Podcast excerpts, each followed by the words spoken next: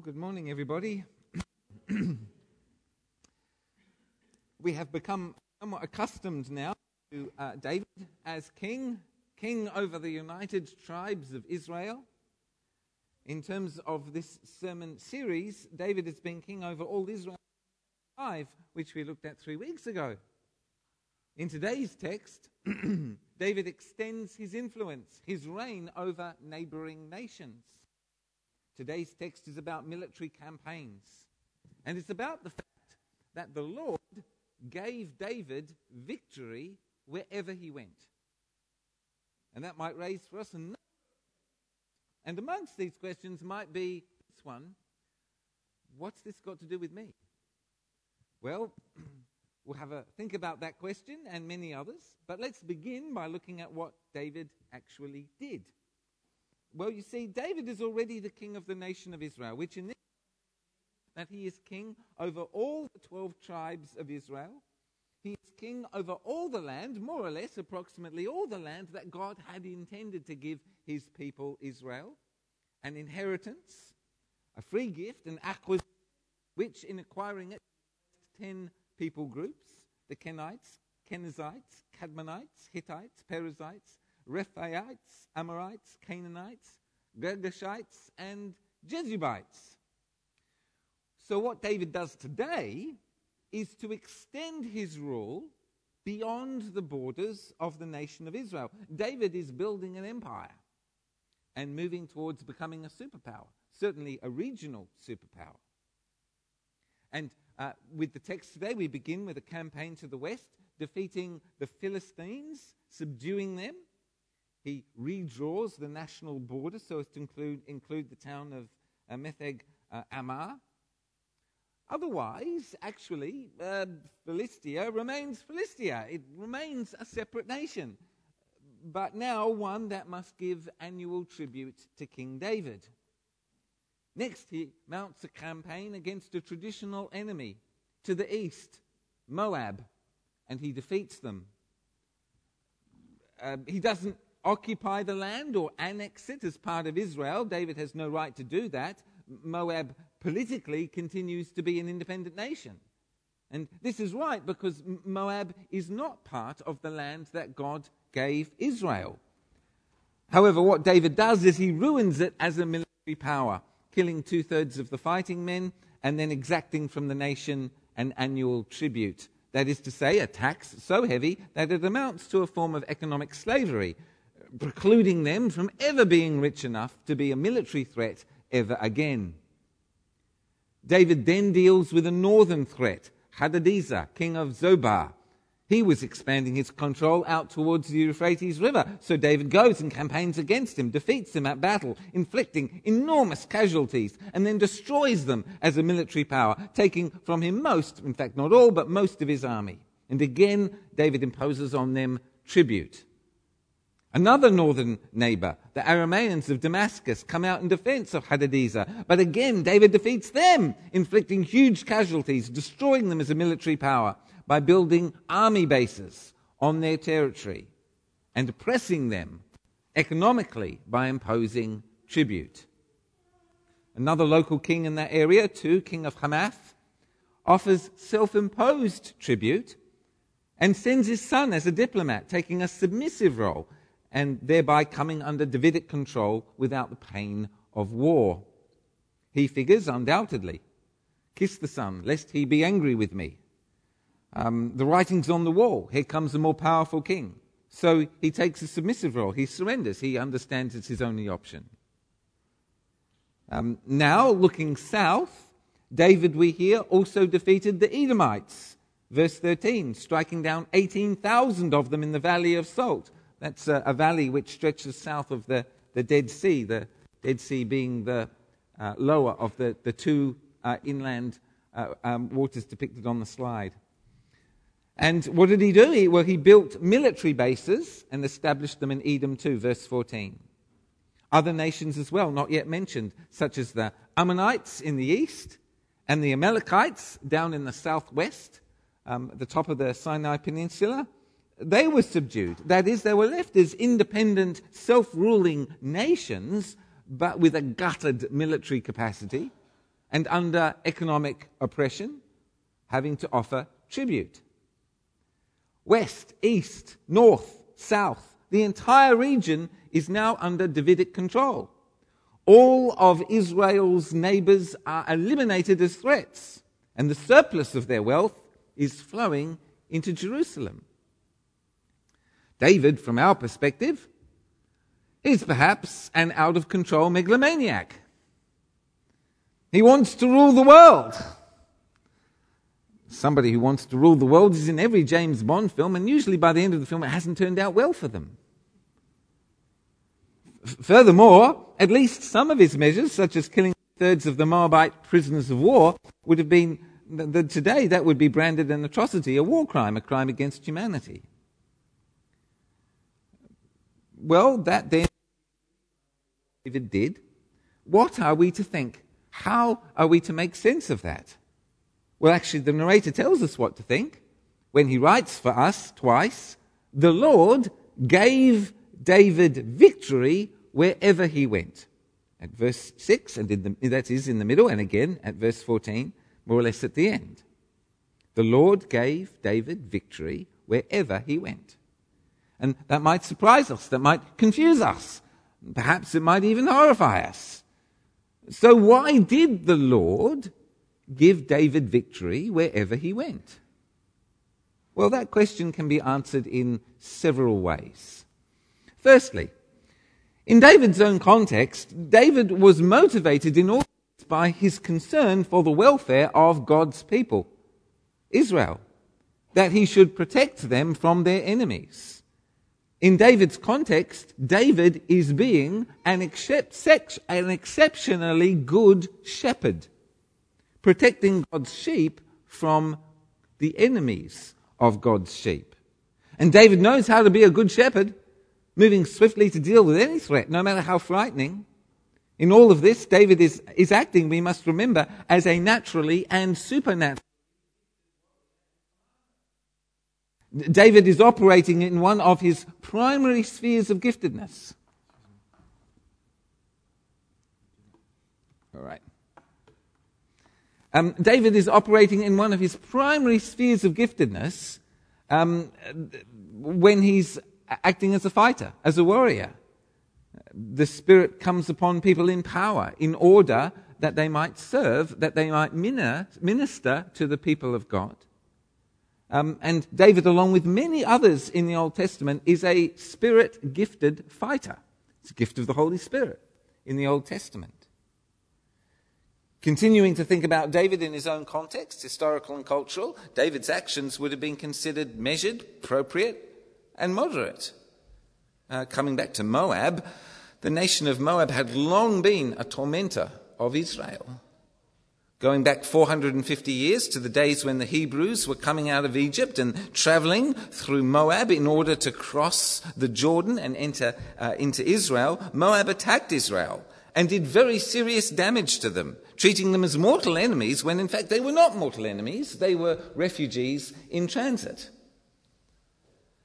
And in the days of the judges too, Moab invaded Israel and oppressed them for 18 years. Um, and, and the Lord told Moses, judgment is coming. Don't you forget. It's coming to, to the Moabites. David's measure, although undoubted, undoubtedly uh, unacceptable by today's standards, it was measured and modest by the standards of his own day. He didn't kill everyone as he could have, and as many others would have. And he didn't mutilate, torture, and enslave in the way that the Assyrians became famous for a few centuries later. So, David, this is the first reason, David actually is a very good, good shepherd. A second reason why the Lord gave David victory wherever he went was that David handled success well. Uh, we, we read uh, along the way about gold shields, articles of silver and gold and bronze, great quantities of bronze, booty, plunder, spoil. And what did David do with all this wealth? Well, actually, we're told verses 11 and 12 tell us King David dedicated these articles to the Lord, as he had done with the silver and gold from all the nations he had subdued Edom and Moab, the Ammonites and the Philistines, and Amalek. He also dedicated the plunder taken from Hadadezer, son of Rehob, king of Zobah. So now actually we know where the wealth went. It didn't go into David's pocket. Rather, it didn't, it didn't go into his personal treasury. Rather, it went into the tabernacle treasury. And from there, as far as I know, the wealth could only be used in one of two ways. Uh, firstly, it could be used to, to support worship supporting the Levites and the priests, the sacrifices and offerings, the feasts and festivals, the musicians and prayers, the maintenance of furniture and plant. That's one of the ways the money could be used once it was in the tabernacle treasury. The other way that it could be used was in support of the poor, the widow, the orphan, and the alien. The, the vulnerable, the outsider, those seeking refuge in the kingdom of God. That's the second way the money could be used social welfare and disaster relief. Now, to be sure, later generations of kings raided the temple treasury for all kinds of political and military reasons, but we can be sure that that's not what David was doing. David, therefore, was giving the loot to God, not keeping it for himself. If he had kept it for himself, his motives for subduing the nations around him would have become compromised. So that's a second reason David handled success well.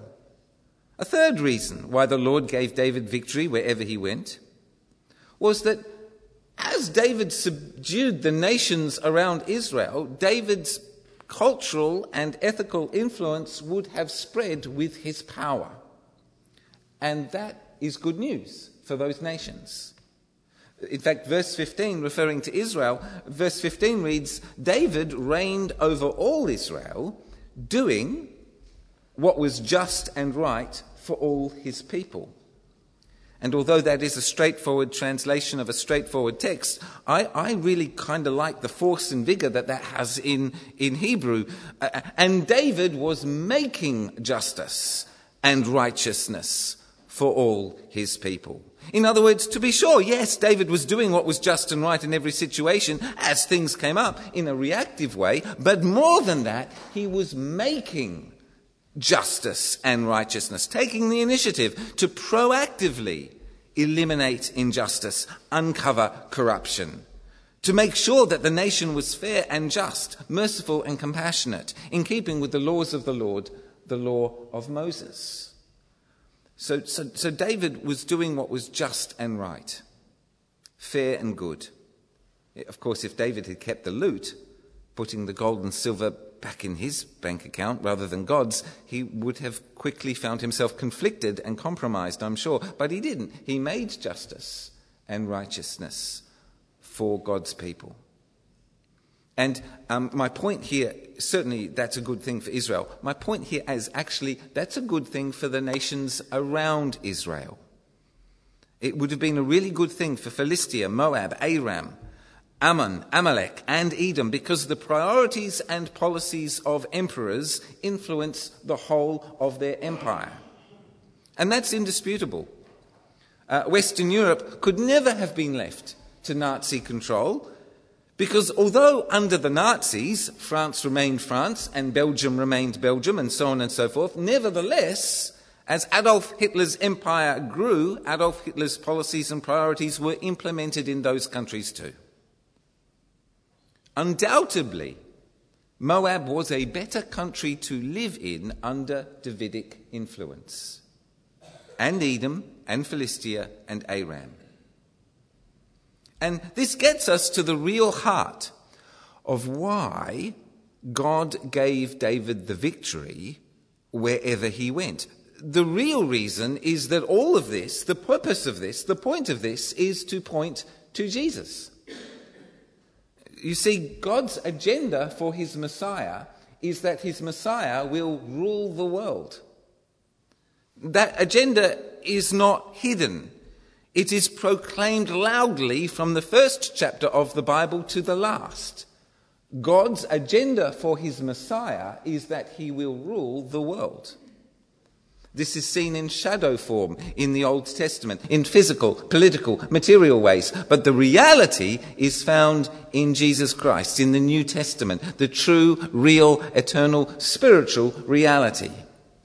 Jesus of Nazareth, the Christ, that is to say, the Messiah. He is Lord, that is to say, ruler of the world. That is the Christian gospel. Jesus Christ is Lord. It would be a good time, therefore, to get our lives in alignment with that simple truth. That's the Christian gospel and the Christian life. Jesus is ruler of the world.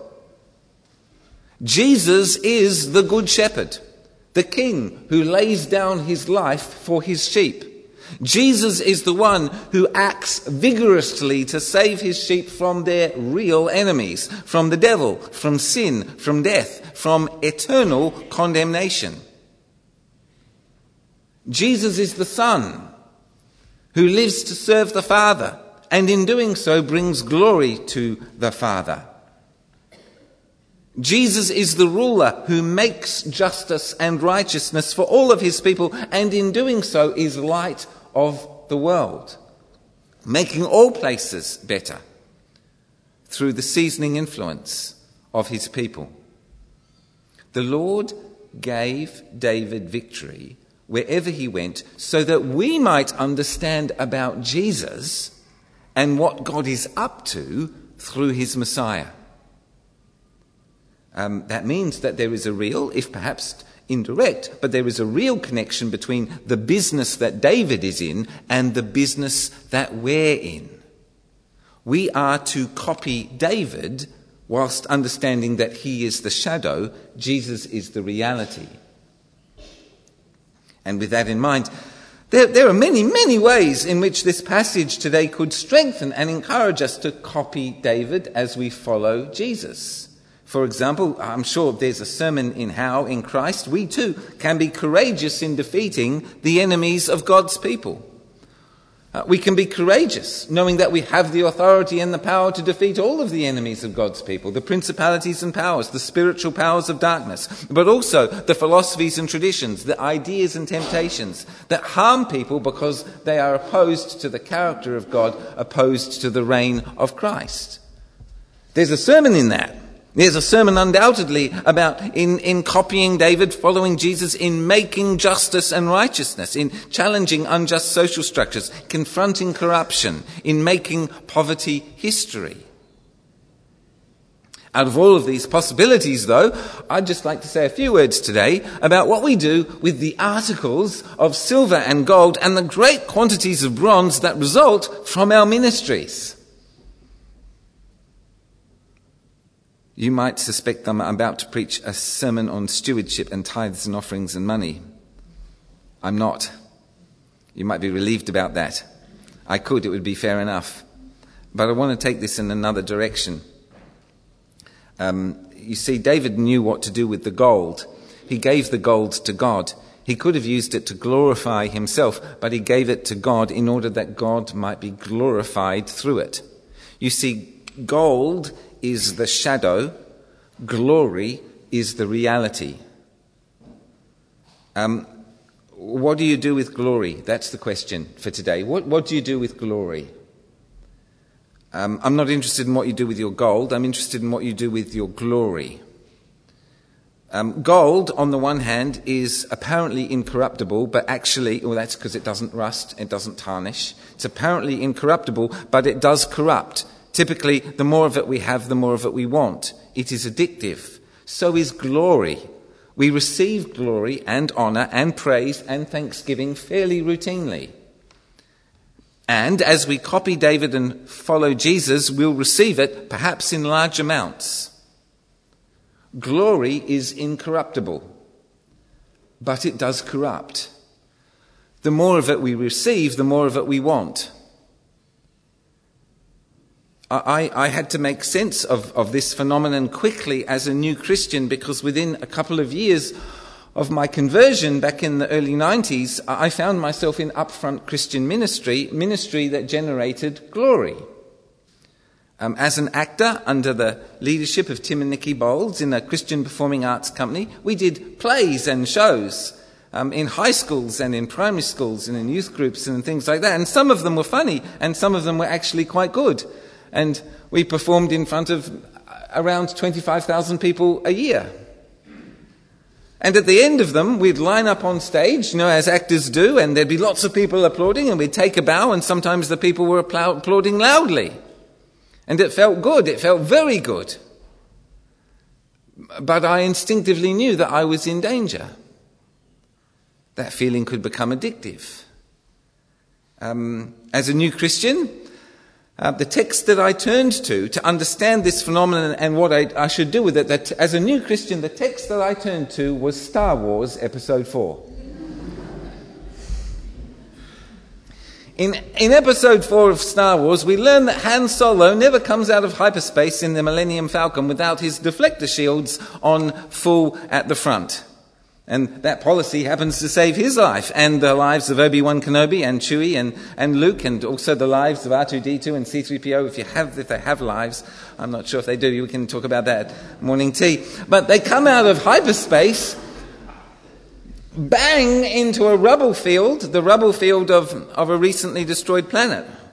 And um, if they hadn't had their deflector shields up full, it would have destroyed them. That was Han's policy. So then, when I went out onto stage after a performance, I prayerfully put my front glory deflector shields up on full as a decision of my will to give all of the glory to God in Jesus' name. That might sound childish and silly. Actually, it's childish and deadly serious. As human beings, our reason for existing is to give glory to God. If we get addicted to the glory, bad things happen. Sometimes in Christian ministry, a lot of glory comes my way. I can thank God for that. It, it is God's pleasure to glorify His children. It is God's pleasure to glorify David, to glorify Jesus, to glorify you, especially when you are operating in your sphere of giftedness. God delights in glorifying his children in, the, in their areas of giftedness as they serve the body of Christ.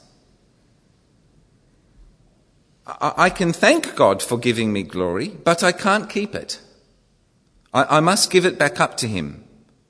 I must give it back up to him. It's pleasurable to receive, but toxic to keep. And in fact, actually pleasurable to give more pleasurable to give than to receive. Um, so then, whenever I receive glory or honor or thanks or praise, I pray in my head, as a decision of my will, I give all of the glory, all of the thanks, all of the honor, and all of the praise to Jesus. And I can feel it leave. And if I've had a day where there's actually been a lot of glory, a huge amount of glory generated, then actually it takes a lot of prayer to get rid of it all. I have to pray that several times before it all goes. I can feel it leave. Curiously, I never want to pray that prayer. Actually, I want to hold on to the glory. I always want to hang on to the glory. But I can tell you with equal certainty that I always feel better for, for praying that prayer. And as the glory goes, I feel light. I feel content um, I feel at peace. And I'm really, really glad that all of the glory has gone to God. Um, the Lord gave David victory wherever he went. And David dedicated to the Lord everything given to him, as he had done with all the silver and the gold and all the nations that, uh, from all the nations he had subdued. This passage today shows us that David knew what to do with the gold, the shadow, and the Psalms show us that David knew what to do with the glory, the, the, the, reality. So this is the point of the sermon today. Please learn, please learn if you haven't already, please learn to give all of the glory to God. That's actually what you were made for, and it feels wonderful to do. And the Lord be with you all. Amen.